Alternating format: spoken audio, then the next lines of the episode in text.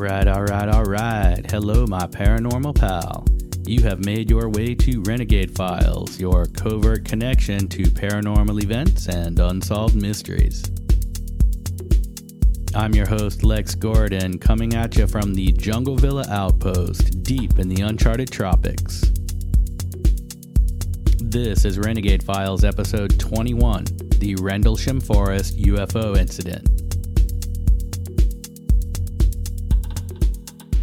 For three nights in a row, following Christmas in 1980, strange lights were seen moving through the trees of Rendlesham Forest, just beyond the boundaries between RAF Bentwaters and RAF Woodbridge in Suffolk, England. At the time, RAF Bentwaters was occupied by the U.S. Air Force, and the then UK American Joint Venture Air Base was NATO's largest, and the location secretly housed a cache of nuclear weapons. Three Air Force security personnel ventured into the woods in pursuit of lights they saw maneuvering among the dark trees of the forest. Their reports prompted further investigations on the subsequent nights when the lights were seen again, and Lieutenant Colonel Charles Halt, who initially went into the field to debunk or find an explanation for what the men had seen, wound up seeing and chasing the unidentified flying objects for several minutes. Subsequent sightings, a landed craft, and trace evidence were quickly examined and even more quickly covered up. Since then, the stories have grown, and the Rendlesham Forest UFO incident has entered such legendary UFO status as to be referred to as Britain's Roswell. So join me, fellow explorer, as we take a trip across the pond and back to the Cold War in the 1980s to investigate the Rendlesham Forest UFO incident. The Rendlesham Forest UFO incident. The Rendlesham Forest UFO incident. The Rendlesham Forest UFO incident.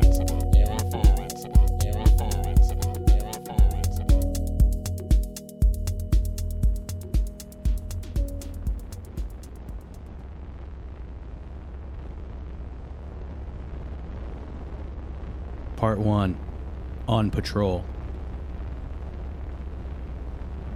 In the cold early morning hours on the day after Christmas in 1980, military security officers were on duty patrolling the fence lines within RAF Woodbridge, a U.S. manned airbase in Suffolk, England, which is north of London and just inshore from the southwest British coast of the North Sea.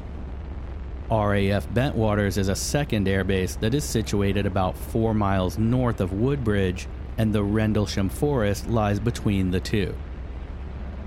In the early morning hours around 0300, the patrolman saw a red light descend from the sky into Rendlesham Forest about a mile beyond what is known as East Gate, which is a gate that marks the perimeter of the base and closes off a road that leads into the forest. These men called into headquarters, and other security officers nearby, hearing the radio traffic, came to join them. Together, they watched the glowing red light move among the trees, then change into a bright white, hazy dome.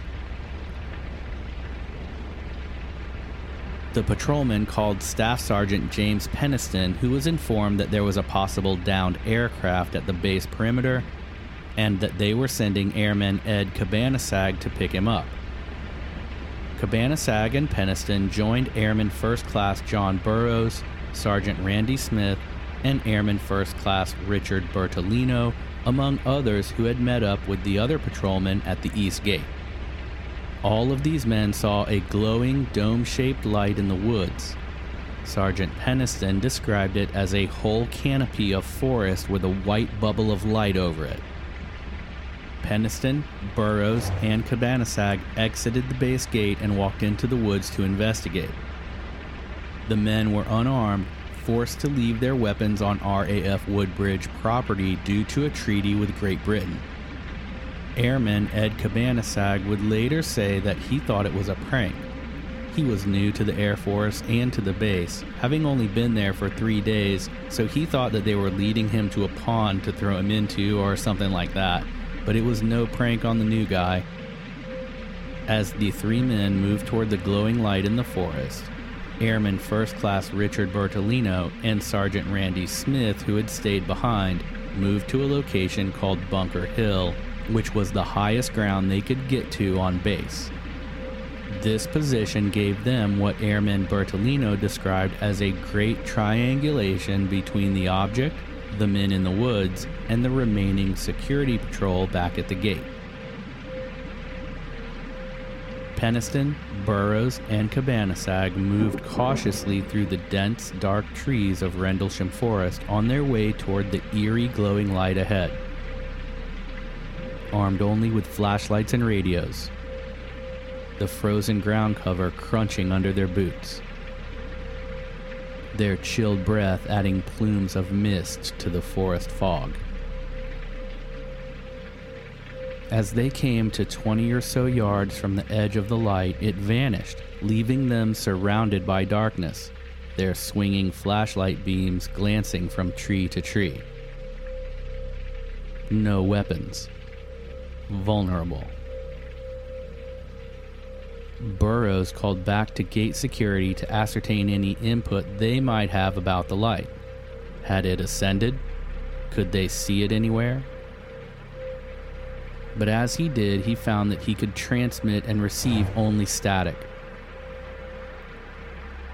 The other two radios malfunctioned as well, and the men knew they were alone. And now they were cut off from backup. Burroughs said that they began to notice an electric charge in the air. Their hair stood on end, and a static electricity effect crackled with every movement, with every step. The men said that they then experienced a bizarre slowing of time and motion. They had the sensation that each step and footfall took twice as long as normal, and they had the dreamlike feeling of being forced to walk in slow motion. They had to consciously struggle to push forward and move through what felt like increased gravity and slowed time.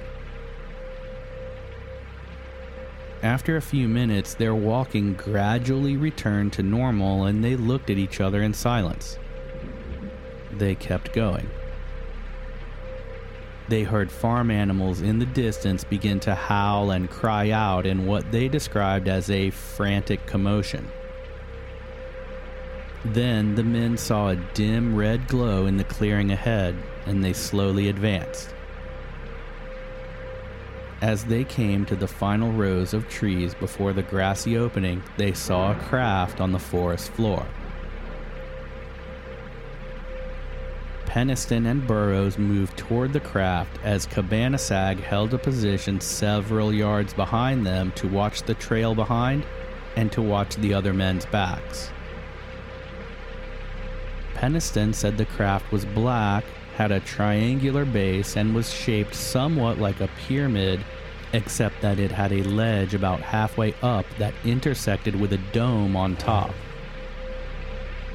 There were no visible windows, and the entire object seemed to be seamless and solid. Multicolor lights swirled under the craft's surface, and they seemed to be part of the material itself. It was as smooth as glass and had markings etched into the surface blue, glowing, geometrical shapes. The craft emitted a faint glow beneath it. It was silent. Penniston made notes in a notebook of the craft's size, shape, appearance, and he made detailed drawings of the markings on the surface of the craft.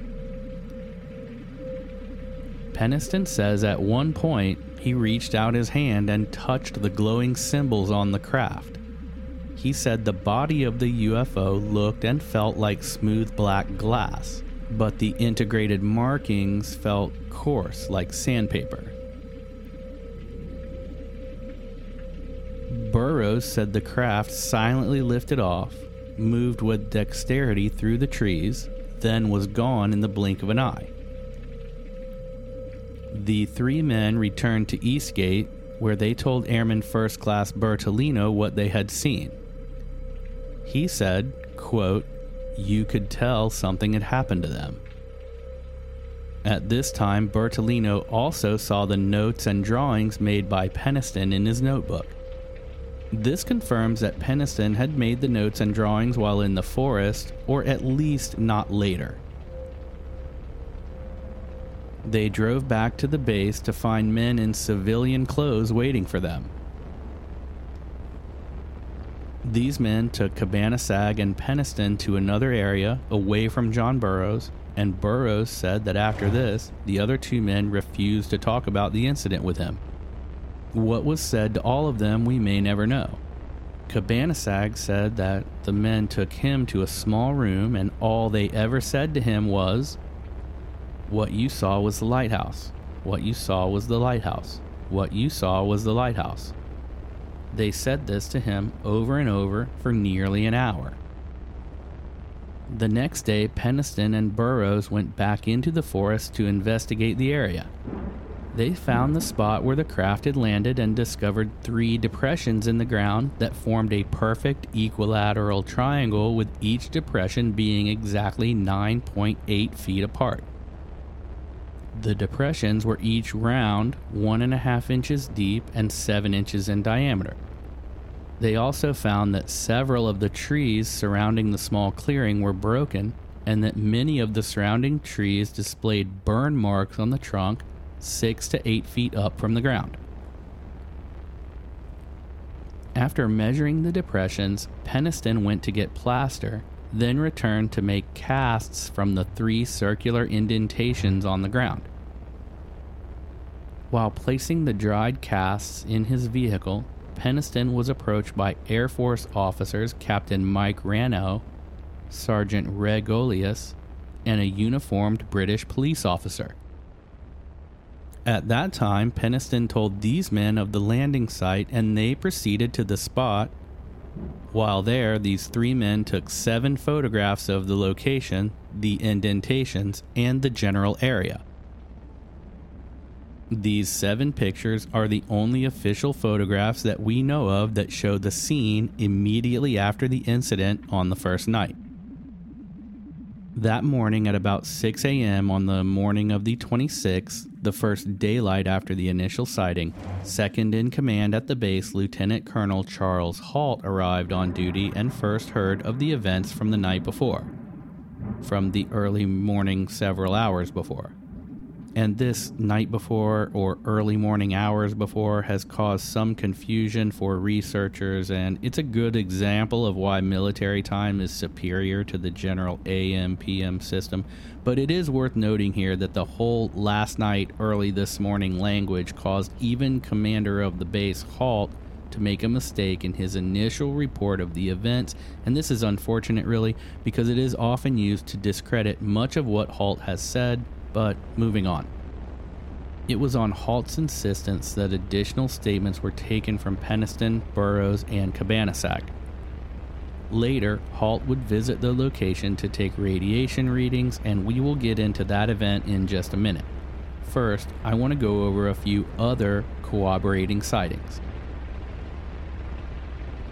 The next night, Airman Lori Bowen was on patrol duty in the same sector of the base when, at 1300 hours, she saw a glowing multicolored light descend into the forest.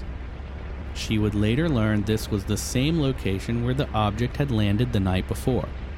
Bowen drove to East Gate to be sure that the gate was secure while parked there, she watched a small, glowing blue white light about the size of a softball emerge from the forest edge, move rapidly toward her position, stop just outside of her windshield, enter her vehicle through the open driver's side window, pause at her eye level for a few seconds, then exit through the opened passenger window and fly away into the woods at a shocking speed. She was so disturbed by the incident that she had to be relieved from duty, and her relief was confirmed by Lieutenant Colonel Halt. At the same time as Bowen's odd sighting, Sergeant Rick Bobo, a guard on watch in one of the 50 foot weapons storage area guard towers, also saw a multicolored light in the sky over the forest, and he described watching several other smaller lights emerge from this larger object, then slowly descend into the trees. He said that he had been on guard duty in the same tower multiple times over the course of many months and that there had never been any light in the area where he saw these objects. He called this sighting into his commander, and in minutes, a man in civilian clothes who displayed no credentials and no military rank was allowed by security personnel into the watchtower with Sergeant Bobo. The sergeant said that under any normal circumstances, no one was allowed into the tower on a guard's watch. But this man was escorted into the tower by base officials. He stayed for about 30 minutes watching the lights move over and down into the forest the entire time. He never spoke, and then he just left. The next evening was the base Christmas party, and the topic of all hushed conversations was the strange lights and the general mystery of the goings on around the forest. And while no one would have said it over a whisper, the term UFO was on many people's lips. It was amid the Christmas party that the word came in that the lights were back. The higher ups in attendance pulled Halt aside and basically told him get out there and get this thing sorted out. Lieutenant Colonel Halt proceeded to Eastgate in the middle of the night and he went with the full and expressed intention of finding a rational explanation for the whole thing. He took a star scope, which is a military night vision implement, a Geiger counter to measure radiation at the scene, and a portable tape recorder to record notes of the mission. With him was Sergeant Monroe Nevels, Airman Bruce Englund, that's E N G L U N D. Englund was the first to see the lights on the night before, and Sergeant Bobby Ball. There were also at least 25 other people gathered at locations such as the East Gate within the base, the aforementioned Bunker Hill vantage point on base, and a few other strategic points along the base perimeter and the forest edges. These additional personnel were instructed by Halt to hold their positions unless called forth by him, and he took his team into the forest to the landing site. They recorded radiation in the clearing that was stronger than the background radiation of the surrounding area.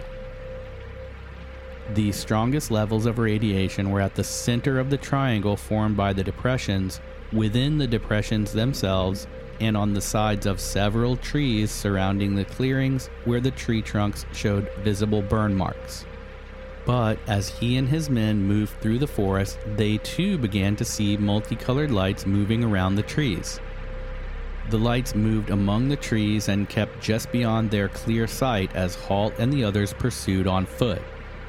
The objects moved into a clearing, and the men emerged from the edge of the forest to stand awestruck as they looked with their first clear view to watch a glowing red object hover silently over a farmer's field to the west of their location. At this point, Halt says the object was low, 15 feet from the ground, just to the left of the farmhouse, and looked to be about the size of a car. The object was so bright that it lit up the field and the farmhouse in the distance. The dry winter grass in the field and the farmhouse glowing red before their eyes. According to Halt and confirmed by the others with him, they watched as the object divided into five smaller objects. The five red lights remained in stationary positions, equidistant from each other, and in a straight line parallel to the ground for 10 to 15 seconds. Then they all simultaneously vanished. The men crossed the field, came to a small creek, and crossed it to continue into the field beyond. As they did, they saw two other glowing red objects, one in the north and one in the south. The southern object moved in and stopped directly above them, emitted a white beam of light about one foot in diameter that stretched from the silent craft 400 feet above down to the ground a mere three yards from their feet. The men started to back away, but within five seconds the beam was gone, as was the craft above them. At this point, Halt decided to return to base, and as they made their way back toward the forest, they saw a red light over the base, and it emitted a similar beam down toward what Halt estimated was the weapons storage area. Halt radioed to the guard at the WSA tower, who positively confirmed the object as hovering over the weapons storage area and emitting a white beam down onto the bunkers at the facility. As if this case needed any further intrigue, we also have another account of the event on this night from Larry Warren, who was a young airman first class at the time and he had just arrived at the base days before. On the night that Halt and the others pursued the UFO to the farmer's field, Airman Warren was on perimeter watch duty. He claims that he was taken from his post to deliver equipment to the forest edge on the farmer's field side, and that once there he witnessed 50 or so Air Force officials as well as uniformed British policemen congregated in a circle, many of the Air Force personnel being high ranking officers most with cameras or video recorders, and that they all watched, photographed, and filmed the scene as a small delegation of Air Force officers approached a landed triangular craft and interacted with alien beings. Now, Lieutenant Colonel Halt believes that this version of events is part of a deliberate disinformation campaign generated by high ranking agents in the U.S. intelligence community and orchestrated to discredit the events and testimony surrounding the UFO reports on record. He suspects that Airman Warren is the victim of some kind of mind control operation, and even Larry Warren himself told researcher and former RAF policeman Gary Heseltine, quote, I do not know what's real and what's not, but that's my version of the events. End quote. That is the basic rundown of the initial sightings by the patrolmen on the first night, their investigation of the scene and measurements of the landing depressions and observations of burnt and broken trees the following day, and then the subsequent debunking excursion pursued by Halt, which ended up in one of the most credible and fantastic UFO encounters of the modern era. To get a feeling for exactly how incredible this event was, we are lucky enough to have the audio tape recorded by Lieutenant Colonel Halt on that legendary night. It has come to be known as the Halt tape. The tape is just short of 20 minutes long, but most of the first half or more is the men taking radiation readings at the landing site it is interesting, and you can read the tape transcript or listen to the entire halt tape in the dark intel files for this episode by clicking the Patreon link in the show notes or from our website at therenegadefiles.com. For now, we'll start the tape just before the men first see the UFO, then we'll hear their audio notes as they pursue the first light, then see multiple objects. The main voice is Lieutenant Colonel Charles Halt, the other voices are Sergeant Bustinza, Sergeant Nevels, and Lieutenant Englund, and for the most part, they are just answering questions from Halt. The content of what they're seeing is easy to follow, and exactly who is saying what is not terribly important to this piece of evidence. You can find out exactly who's speaking on the tape in the tape transcripts if you want to. Okay, this is cool. Here we go. 48, we're hearing very strange sounds out of the farmer's barnyard animals. They're very, very active, making an awful lot of noise. Yes, in a pigmentation. You just saw a light Yes, where? sir. Wait, was slow down. Where? Right in this position here, straight ahead, in between the tree. There it is again. Watch straight ahead off my flashlight there, Yeah, sir. There it is. Hey, I see it too. What is it? We don't know, sir. So, can I get some? Yeah, it's a strange, small red light. Looks to be out maybe a quarter to half mile, maybe further out. I'm going to switch off. The light is gone now. It was approximately 120 degrees from the site. Is it back again? Yes, sir. Oh, that's the flashlight set. Let's move out to the edge of the clearing so we can get a better look at it. See if you can get the star scope on it. The light's still there, and all the barnyard animals have gotten quiet now. Yeah, we're heading about 110 to 120 degrees from the site out through to the clearing now. Still getting a reading on the meter. About two clicks. Meter's jumped three to four clicks, getting stronger. Now it's not. It's coming up. Hold up. There we go. It's about approximately four foot off the ground. It's coming set to 110 degrees. All right, just turn the meter off. You gotta say that again. About four feet off the ground, about 110 degrees, getting a reading of about four clicks. Yes, sir. Yeah, but it, It, now it's dying. no, it's not. I think it's something other than the ground. I think it's something that's variable here. tree right over. We just frightened the first night bird we've seen. We're about 150 or 200 yards from the site. Everything else is just deathly calm. There's no doubt about it. There's some type of strange flashing red light ahead. There's yellow. I saw a yellow tinge in it too. Weird. It, it, it appears to be maybe moving a little bit this way. It's, it's brighter than it has been. Yellow. It's coming this way. It is definitely coming this way. Pieces of it are shooting off. at 11 There is no doubt about it. This is weird. To the left. Yeah, definitely moving No, left. two, two lights. Two. One light to the front, Okay. one light to the left. Keep the flashlights off. There's something very, very strange. Keep the headset on. See if it gets any stronger. Okay. Let, give us, give us a rundown. Notation that this is on the beta reading, too. It's on the beta reading. Beta Okay. has been removed. Okay. Pieces are falling off it again. And it just moved to the right. Yeah. Off to the right. Strange. Oh, well, when again left. Let's, let's approach to the edge of the woods up there. Can you want to do it without lights? Let's do it carefully. Come on. Okay, we're looking at the thing. We're probably about two to three hundred yards away. It looks like an eye winking at you. It's still moving from side to side. And when you put the star scope on it, it it sort of, sort of has a hollow stare, a dark, stare. It's, it's you know, like the pupil of an eye looking at you and winking. And the flash is so bright through the star scope that uh, it almost burns your eye. We passed the, past the farmer's house and across in the next field. Now we have multiple sightings of up to five lights with a similar shape and all, but they seem to be steady now rather than a pulsating or glow with a red flash. We just crossed the, the creek, and uh, we're getting what kind of readings now?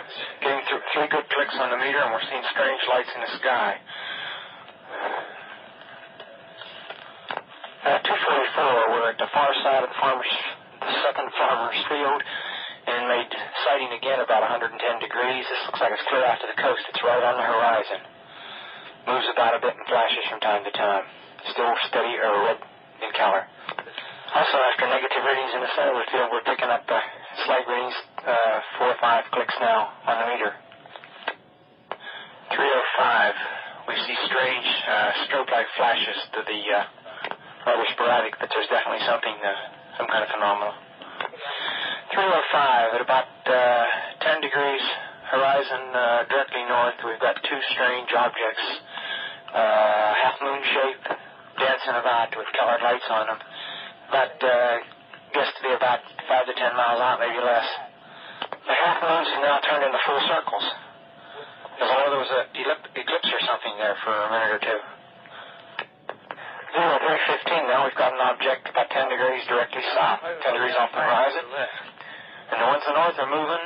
One's moving away from us. Moving out fast. This one on the right away too. Yeah, they're both heading north. Hey, here, here he comes from the south. He's coming toward us now.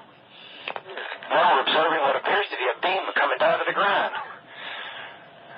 This is unreal. 330, or 0330, and the objects are still in the sky, although the one to the south looks like it's losing a little bit of altitude. We're turning around and heading back toward uh, the base. The object to the south, the object to the south is still beaming down lights to the ground. Zero four hundred hours, one object still hovering over Woodbridge Base at about five to ten degrees off the horizon, still moving erratic and similar lights and beaming down as earlier.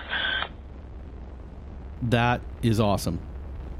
It's obvious that what these men were seeing was not some mundane object like a star or a spotlight. They moved across the farmer's field and looked back toward the base and saw one object over the base, which was them looking in the direction exactly opposite from the lighthouse, so it's not the lighthouse, and we'll get fully into that later. That audio tape is one of the most amazing bits of UFO evidence ever captured and made available to the public. But anytime I investigate a UFO case here on Renegade Files, I always look for any corroborating witnesses. In this case, there are several who have gone on the record. We already talked about Airman Lori Bowen, who had the small ball of light fly into the interior of her vehicle and understandably freak her out. And we know about Sergeant Rick Bobo, the tower guard, who saw a multicolored light divide into several smaller lights and move into the forest. Both of these events on the night before Halt went into the field with his team to investigate. Civilian Jerry Harris saw the craft from his backyard that looks across a field toward the edge of Rendlesham Forest just days before the incident at the airbase. He said it was silent and that he watched the object perform maneuvers, moving vertically, then descending, then moving horizontally over and over for 45 minutes. He decided to jump in his van and drive across the field road into the forest to investigate for himself. He was stopped by two men, one a military policeman and the other an English policeman, who made him turn back. On the day before the main Rendlesham UFO sightings, Captain Lori Renfelt, this is a different Lori, was on security patrol duty at RAF Bentwaters when she saw a UFO as well. She initially thought it was an aircraft landing at the base, but the runway lights never came on and the craft did not land on the runway. She said that the light became very bright white made several definitive movements with abrupt right angle turns, then split into three smaller lights, which proceeded to fly directly over the airbase runway at a low altitude and at an incredibly high rate of speed. This account mirrors the description made by Halt that also described an unidentified object dividing into multiple objects.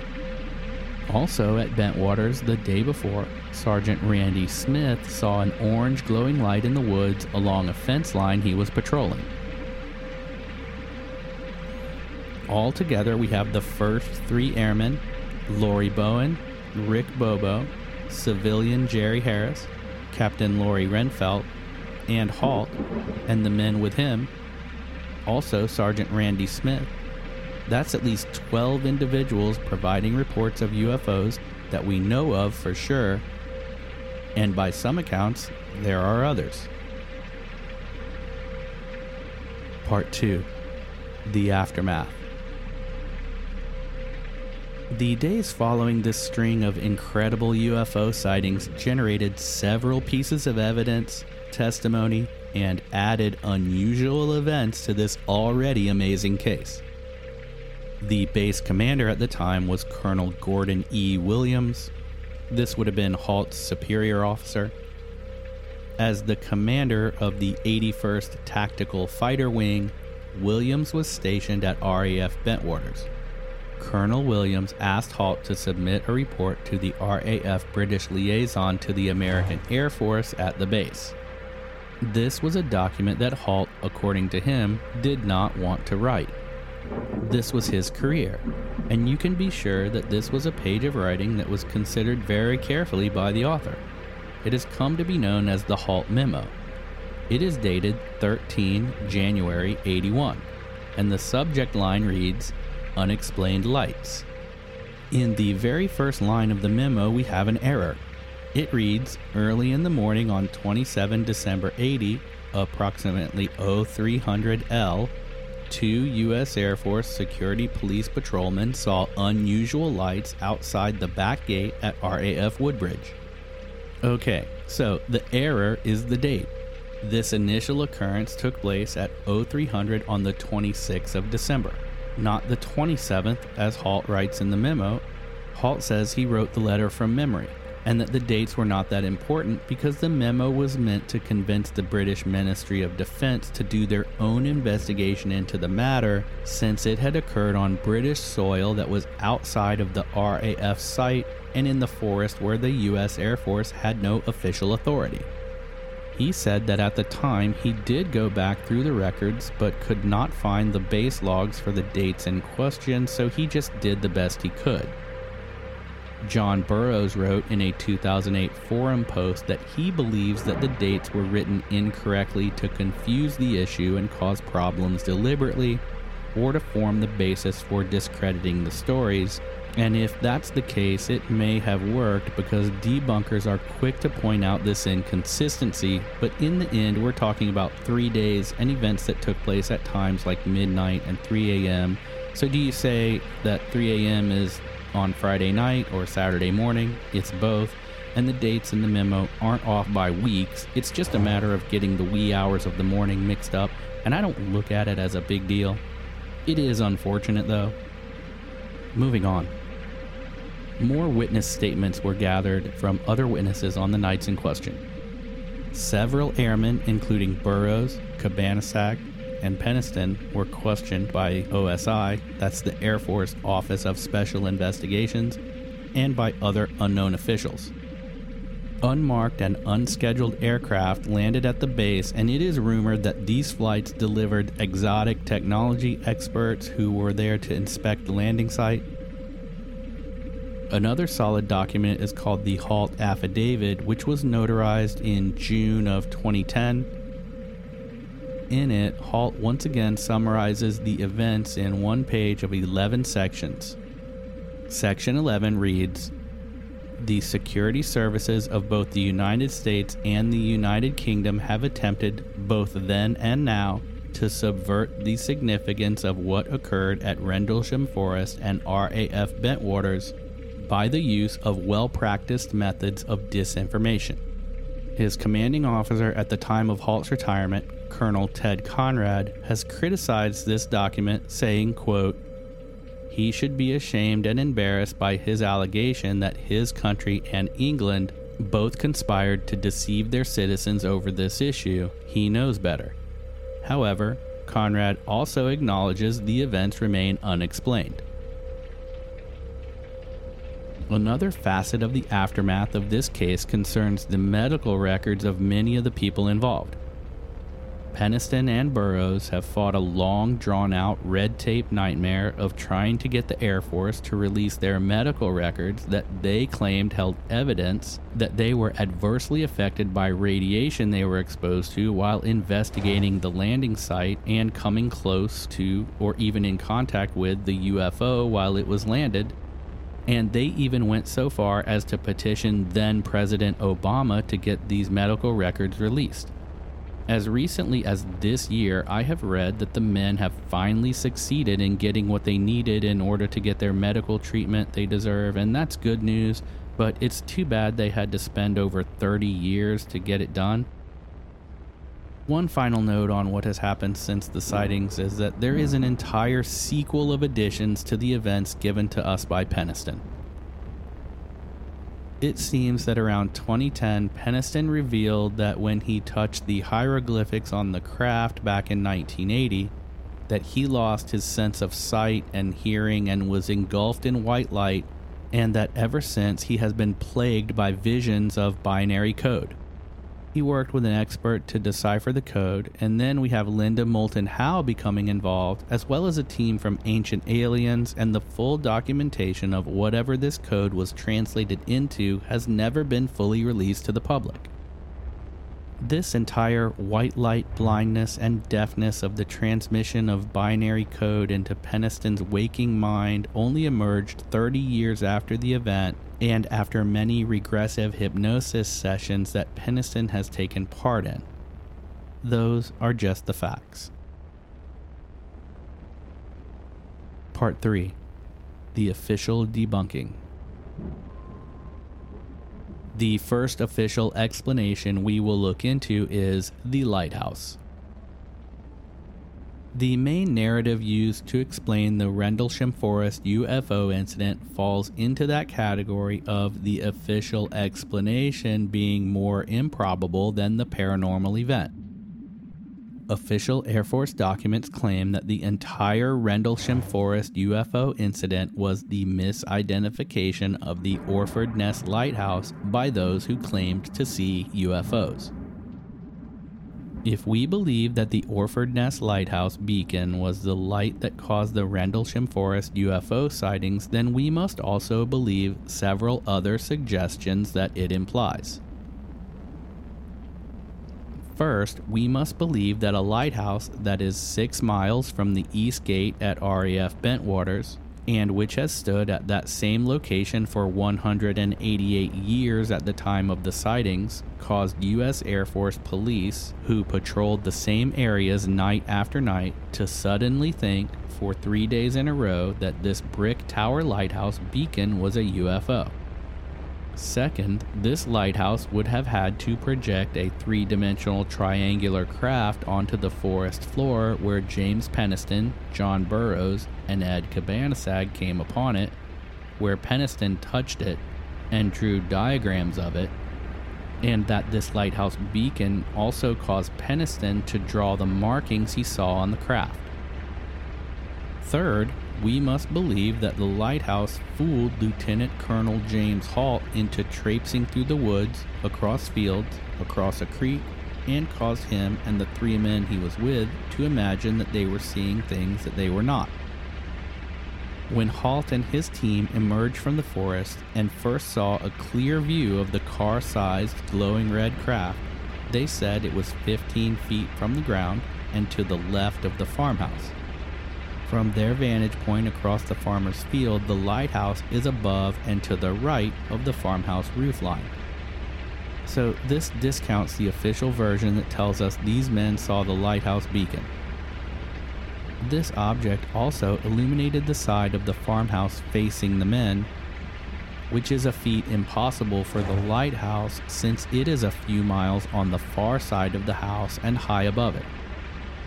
The object seen by Halt as it moved back over the base and projected a white beam onto the weapons storage area was also seen by the WSA Tower Guard, so that person too would have to have thought that a lighthouse that he can see from his tower post night after night, year after year, was a UFO overhead.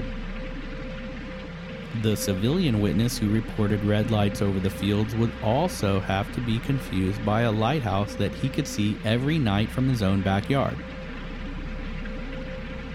There are other impossibilities, but I think that's more than enough. The lighthouse explanation is a joke. The second explanation put forth is that what Halt saw on his excursion into the field were stars stars are not red for the most part, and they don't fly down to 15 feet above the ground. They don't shoot beams down at your feet, and they don't hover, then divide, then fly away to return. A lieutenant colonel in the Air Force knows what a star looks like. There was also a meteor that entered the atmosphere around this time and broke apart, and some debunkers claimed that this is what the men saw but the meteor only fell on one night and just for a few seconds at most. Ian Ridpath wrote a fairly convincing debunking article called The Rendlesham Forest UFO Case, and I'll link to that plus all of the pictures, the airman's drawings, maps of the bases and forest, and many other documents you can check out in the Dark Intel files on Patreon, where you can support Renegade Files with a few bucks, which helps me make the episodes and keep them ad free. Just follow the Patreon link in the show notes, and I'll see you in there. Ridpath's article cleverly suggests that the Rendlesham Forest UFO event was a combination of all of these debunking ideas. He concludes that some guys saw the lighthouse, others saw the meteor, and the lieutenant colonel saw a star. This is the kitchen sink approach. I guess the idea is that if you put a bunch of implausible concepts into one concoction, you get something believable. I don't buy it. The final explanation used to debunk the Rendlesham Forest UFO case concerns the markings left on the ground in the clearing.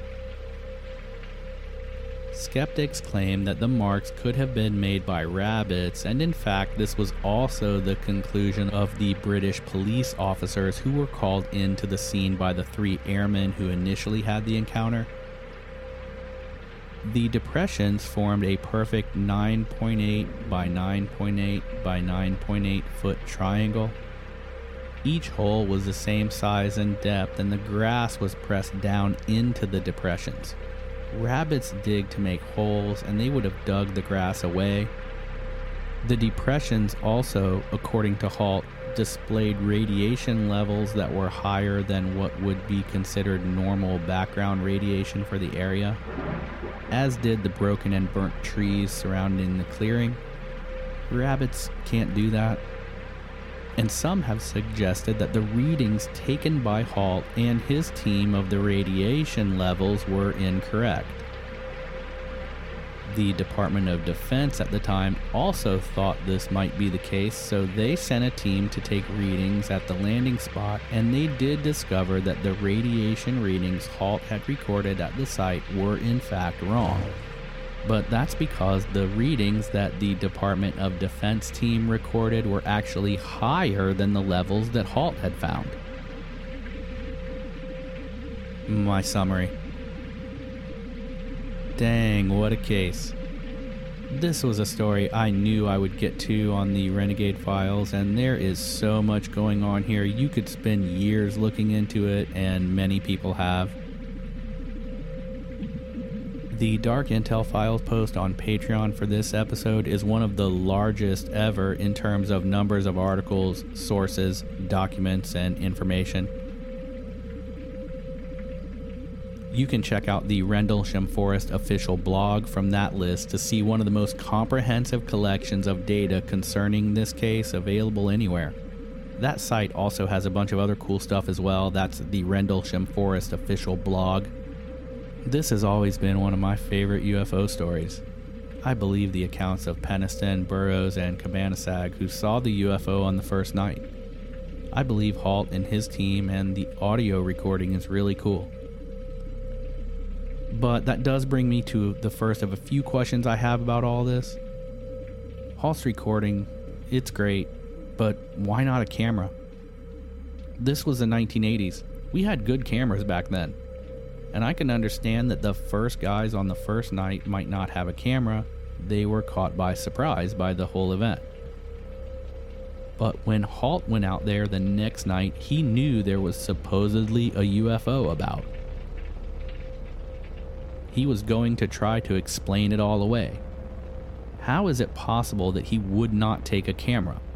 If even to take a picture of the weather balloon or burned out flares he hoped to find to debunk the sightings and set it all to rest. This begs another question Did he have a camera? I'd like to think he did, and that the pictures have just been buried and covered up somewhere. But if he did have a camera, or if someone on his team had a camera, we could expect to hear him talking about taking photos on the audio recording, and we do not hear that. But there are sections where the tape cuts out, or was cut. If you listen to the halt tape carefully, you can tell it has been spliced, or it sounds like that. Those spots are always right after they see the lights, and we may never know, but the missing gaps of tape could very easily have recorded Halt saying, Get a picture right there. Take a photo of that thing. I got it. I think I got a picture just then. I got a picture of the red light and the beam. Man, I hope the picture comes out. It's one of those things. Pictures would be awesome. Maybe they do exist, and maybe we'll get to see them someday. On the subject of photos, there are seven photos that surfaced when the photographer sent them to the UK newspaper The Sun in May of 2021. The photos were supposedly taken at the time that Halt and his team were chasing the UFOs. The person who took the pictures was a young man, 18 at the time. And he was a hunter poaching in the forest, and that's why he never came forward with the pictures. It's a high crime to take the Queen's deer. The photos are black and white, and they absolutely show the orbs in the forest. And two of the photos show a very clear image of a bright white beam coming down from an object overhead. The pictures are cool, and they look like posters from some scary movie. Some people have said that the guy waited until Photoshop was invented before making the pictures public, and that is funny, but it's not strictly speaking true. Photoshop has been out for decades. You do wonder why the guy waited for 40 years, but who knows? I don't know if the pictures have been analyzed by anyone to verify them in any way. They look genuine and they do show some version of what we have heard in the descriptions. I think this might be a case of what Art Bell described when he said that we have entered an era where any photo of a UFO will forevermore be instantly debunked because if it's bad, people say it's too blurry to tell, and if it's good, they just say it's Photoshop. Art Bell was ahead of his time. Art Bell is a legend. Speaking of the late great Art Bell, he had John Burroughs on his show, Midnight in the Desert, on September 17th, 2015, and I'll put a link to that show in the Dark Intel files too. It's a classic. Art Bell is a legend. As for the transmission of binary code into Penniston's waking mind 30 years after the fact, it's interesting, I guess. We don't know what the messages are anyway, and it doesn't add much to the story. The Larry Warren story is the same thing. That's the guy who says that there were 50 or so officers filming the UFO and aliens coming out of it and chatting with the brass. I think that's a diversionary tactic. Halt thinks so too. Warren himself has said he doesn't know what's real and what's not, and he spent a long few days in the hands of some intelligence handlers before coming out into the sun with that story. Fishy. The debunking of this UFO event is more outlandish than the event itself. We find this a lot the lighthouse and the stars. Silliness.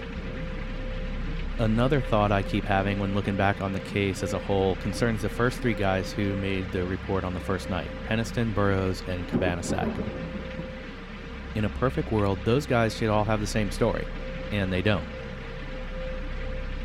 The first guy sees a red light go down in the woods. He calls the second guy over. They call Penniston. He meets them at Eastgate.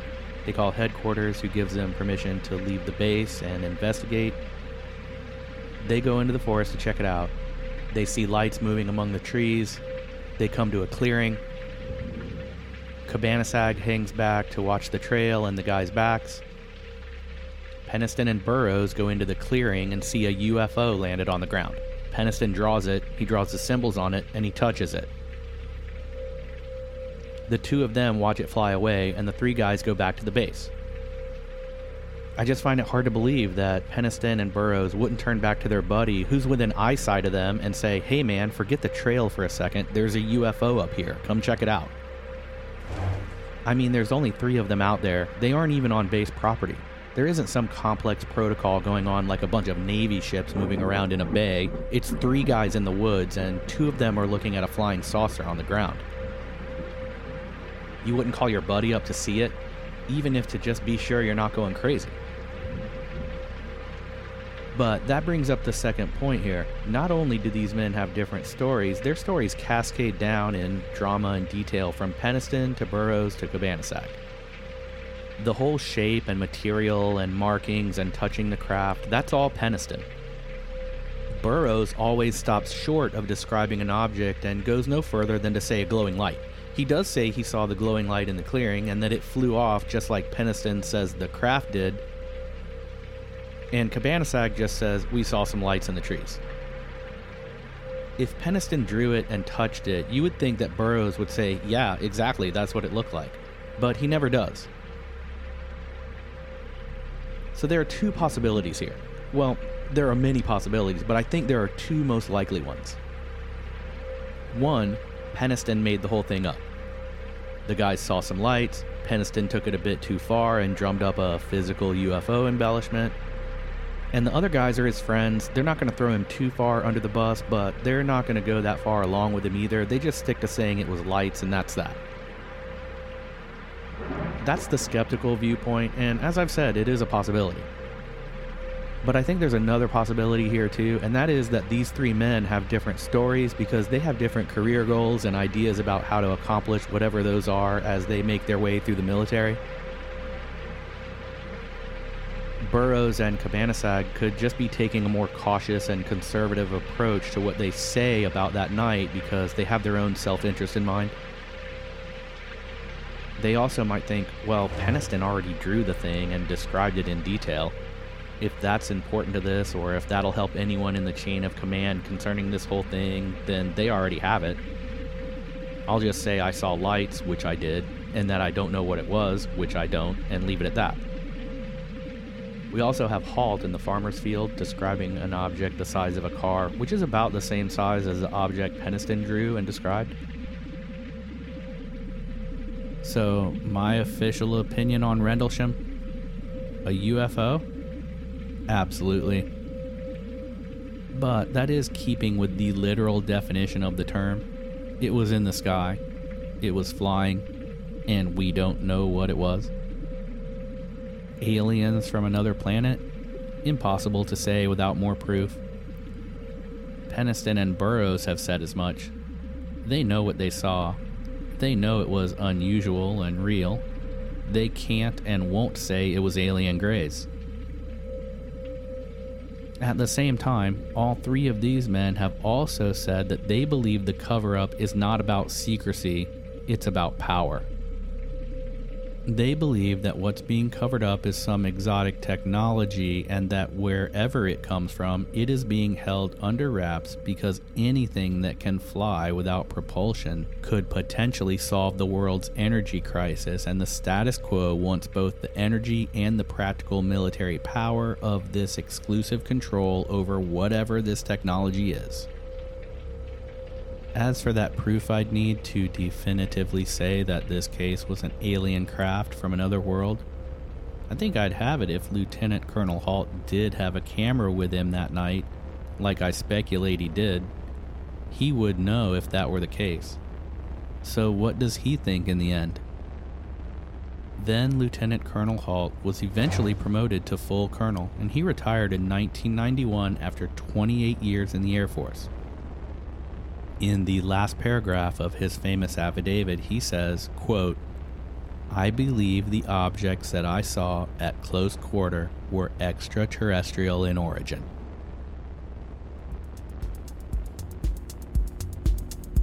Thank you for coming with me to Rendlesham Forest. Go ahead and share Renegade files with that one crazy friend you have by sending them our website at therenegadefiles.com. Thanks.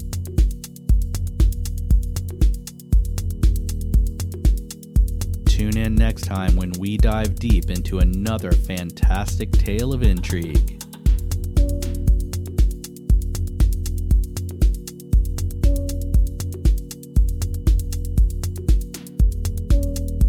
I'm your fearless host, Lex Gordon.